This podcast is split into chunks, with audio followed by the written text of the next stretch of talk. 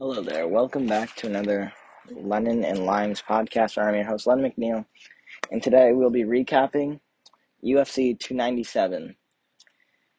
As we take a look at recapping UFC 297, we saw Pennington become the new women's bantamweight champ in a snooze fest.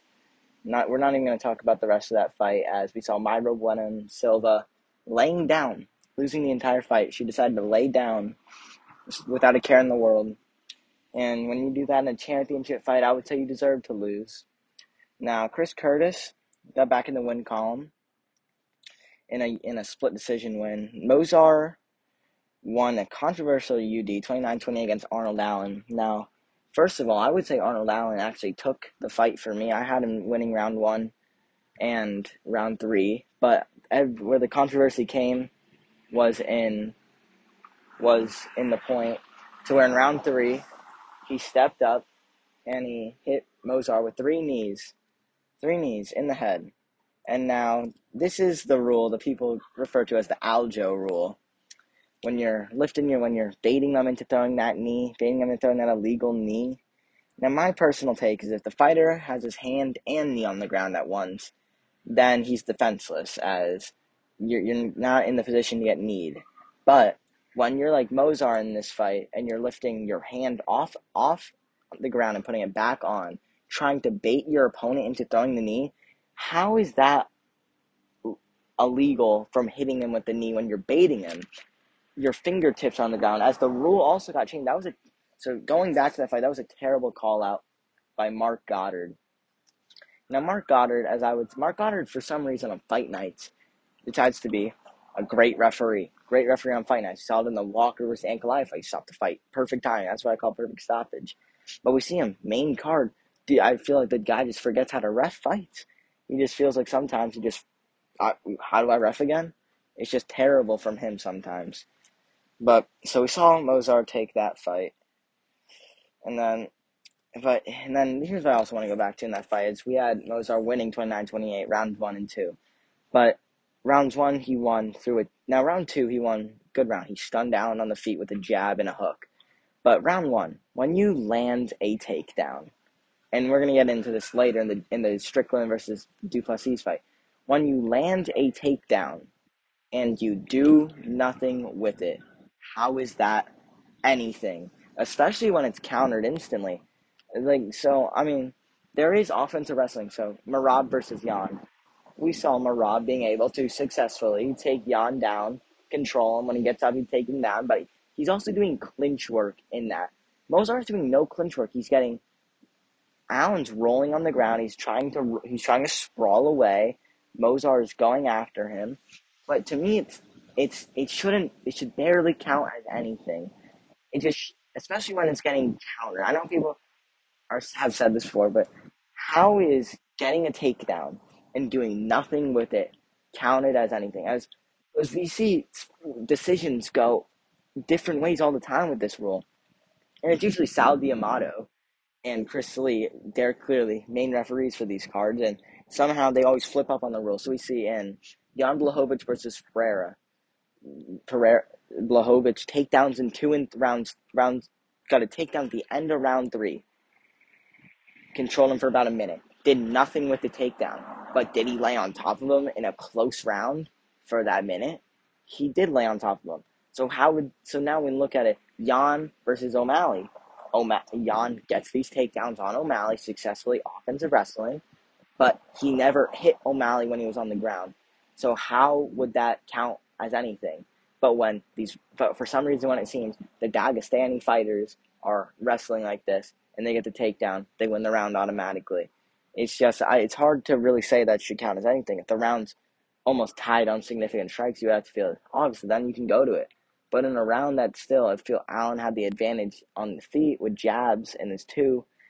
It, it, I just feel that that should not count as anything, or even a 10-10 kind of round. I know that's really rare in MMA, but if someone gets up instantly, just especially when they're already countering, they're already defending a lot of your takedowns, shouldn't really count as as too much. Um, but now let's take a look. Now we take a look at Neil never lose twice in a row Magny getting an un, crazy come from behind win against Mike Malott. I mean, Mike came in as the hometown heavy favorite. I mean, and when the UFC wants someone to win, they put him against Neil Magny. I mean, all shit. They put Shavkat against Neil Magny. Neil, they put Ian Garry against Neil Magny. They when they want you to win, they put you against Neil Magny. Now, Neil never lose twice in a row. Magny has only lost twice in a row once in his UFC career, back over a decade ago. Obviously, coming off the UD loss to Garry, But I mean, I, Malott controlled them for four minutes and four for fourteen minutes, pretty much, or thirteen minutes. Then he he um decided to what seemed go for a guillotine. Uh, it was hard to really decide, and then Magny dumped him, slammed him, almost got a slam. That Ma- Mike was able to keep his head off the, from hitting the ground, which was lucky. And then Matt, then Mike rolled over terribly into a into back control, where Neil Magny was able to posture up on the back and start hammering away at my on on Malott. It was unbelievable watching the fight live. I was no way Magny can pull this one off from this position. And when uh, derailing the hype train in front of the hometown, uh, it's crazy. Mag, I mean, they were hammer fists. Uh, getting TKO'd by Neil Magny is not a good look for your career, honestly. It's honestly a really bad look. It's just, it's terrible. Now, losing a UD to Magny, that happens. A split decision to Magny, that happens. Submission, you know, doesn't happen too much, but it's acceptable. Now, TKO to Magny, uh, it's, it's just not a good look. All right, now finally, we're going to take a look at the main event DDP versus Strickland, where Dricus won by split, split decision. Now, straight up looking at this fight, I'm just going to say it now. I had Sean in 135. I rewatched the fight twice, and I, I had him 135 and every time. Actually, no. The first time I watched it, I had 125 Strickland. I And then this two in the second and third time I watched the fight, I had 135 Sean Strickland. Three, two, and four Dricus. Now, when you're looking at the stats, you maybe just look up Strickland versus Du Plessis significant strikes or stats. And you look at, oh, wow, the striking total is pretty even.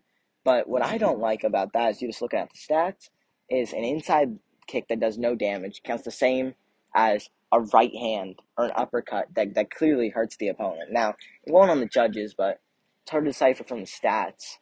So, just looking at it, rounds one, we had Sean Sean just pumping that jab. Drake obviously got the takedown, but did nothing with it. Sean pumped that jab heavily, and it, he looked good. He looked good in round one. Honestly, after round one, I think a lot of people were thinking Sean was really going to dominate this fight. It, it was just. It, it just looked like he was he was really starting to tee off. Then in round round two, in round two, DDP made made the adjustments and he looked good. Round two, got got takedown, strike, and the strikes were close, even strikes in round two, where DDP only round he actually outstruck him, and DDP lands the takedown. See, in that moment where the takedown deciphers the close round, you give it to DDP in round two, 1919. Round three, Dricus did not shoot for a takedown. This, shot, this round was clearly on the feet. Now, I think a big moment in the round was was Sean and Dricus' eyes started to close, and I mean, pumping that jab, it seemed like Sean really won that round. I mean, it, the round was very even, and Dricus' blitzes weren't doing anything, in my opinion. I mean, he was blitzing and throwing wild shots, but this didn't seem like he was really doing anything. Maybe overhands, but his overhands weren't landing. He was landing kicks. He was landing some kicks, a lot of body kicks. Maybe I think I don't know if he landed a head kick in round three, but to me it seemed Sean just outboxed him. He threw his jab with his two behind it, very good. I mean, as uh, Daniel Cormier said in that round, he I think it would have been really good to see Sean start to throw two jabs, maybe double jab. I mean, I think that really could have thrown off the timing of Dricus instead of just throwing that one jab, two, one jab, two, one jab, uh, push kick, two, jab, jab. I mean, I would love to see the jab, jab, jab, jab kick, maybe two upstairs, maybe even a hook. But round four was, I mean, probably the one one of the biggest rounds of the fight as watching it live, and I still don't really know where I where I stand on this, but we saw in round four Dricus cut Sean badly in two spots, cut him like above on the forehead and on and on on the other side of the forehead and on, on the eye, blood was gushing down. But I I'm I tried to watch it slowly. I really can't tell if that was a headbutt or a or just an elbow with a clean right hand behind it. That really decided the round right there. I mean, Dricus did dominate the round, got a suplex takedown, and he just he dominated Sean in that round. Sean really didn't have an answer. I think he was. I think Sean was honestly a bit surprised because I've watched I've watched Strickland fight since I've watched Strickland fight since about the Pereira fight. I've watched every single fight, and he's never bled. He's bled from his nose, but I think that that kind of decided him seeing his own blood. I think changed the round for him a bit, and he kind of he gave up once he got taken down. I wouldn't call Sean Strickland giving up, but he gave the round up. Is what I'm trying to say. Then round five, this was an exciting round to me. Sean started really to club his shot, Don, as Dom Cruz said. Started club his shot, throwing overhands, and to see it looked like in the final 30 seconds, he actually did wobble Dricus, and he said to hit him hard. I mean, I thought Sean was actually going to put, put him down for a second, and and then the second that round, I mean, I was I was like, damn, we Sean said we were gonna get a war, and we got a war. That, in my opinion, so far fight of the year. But when right when that fight ended, I knew for a fact that was going to be a split decision fight. I mean, Chael Sonnen, I guess 50-45 Dricus, whatever you want, but but DDP won and is now the champ. Now, if we do some MMA math, or no, not MMA, I mean MMA. Let's play matchmaker. Let's start off with the winners. Dricus should fight Izzy now, either at 300 or International Fight Week. But I think what could also just be, and this could probably break the record for most attendance and even or even live gate, is Izzy versus Dricus Du Plessis in in on a UFC Africa card, first ever card in Africa. They they could probably sell at a rugby stadium, hundred thousand people. Uh, then I would say Magny. Magny, uh, I would I would like actually to see maybe him fight Holland or MVP if they lose, just so they could get one of those guys back in the win column. Obviously, there he said Magny versus Holland. Loser cuts the loser cuts the hair off. Now for Movsar, I I'm kind of in a weird spot because the top of the division's booked, and then so I could maybe see him versus Josh Emmett, maybe him versus Giga, him versus even though Kattar's, but him versus the winner of Aljo versus Kattar for the for number one for a title shot. Um, but or or the winner maybe of Ortega versus Yair, or the loser of that fight. Uh, I'm I'm that's what I think for him. Now for the losers, Sean.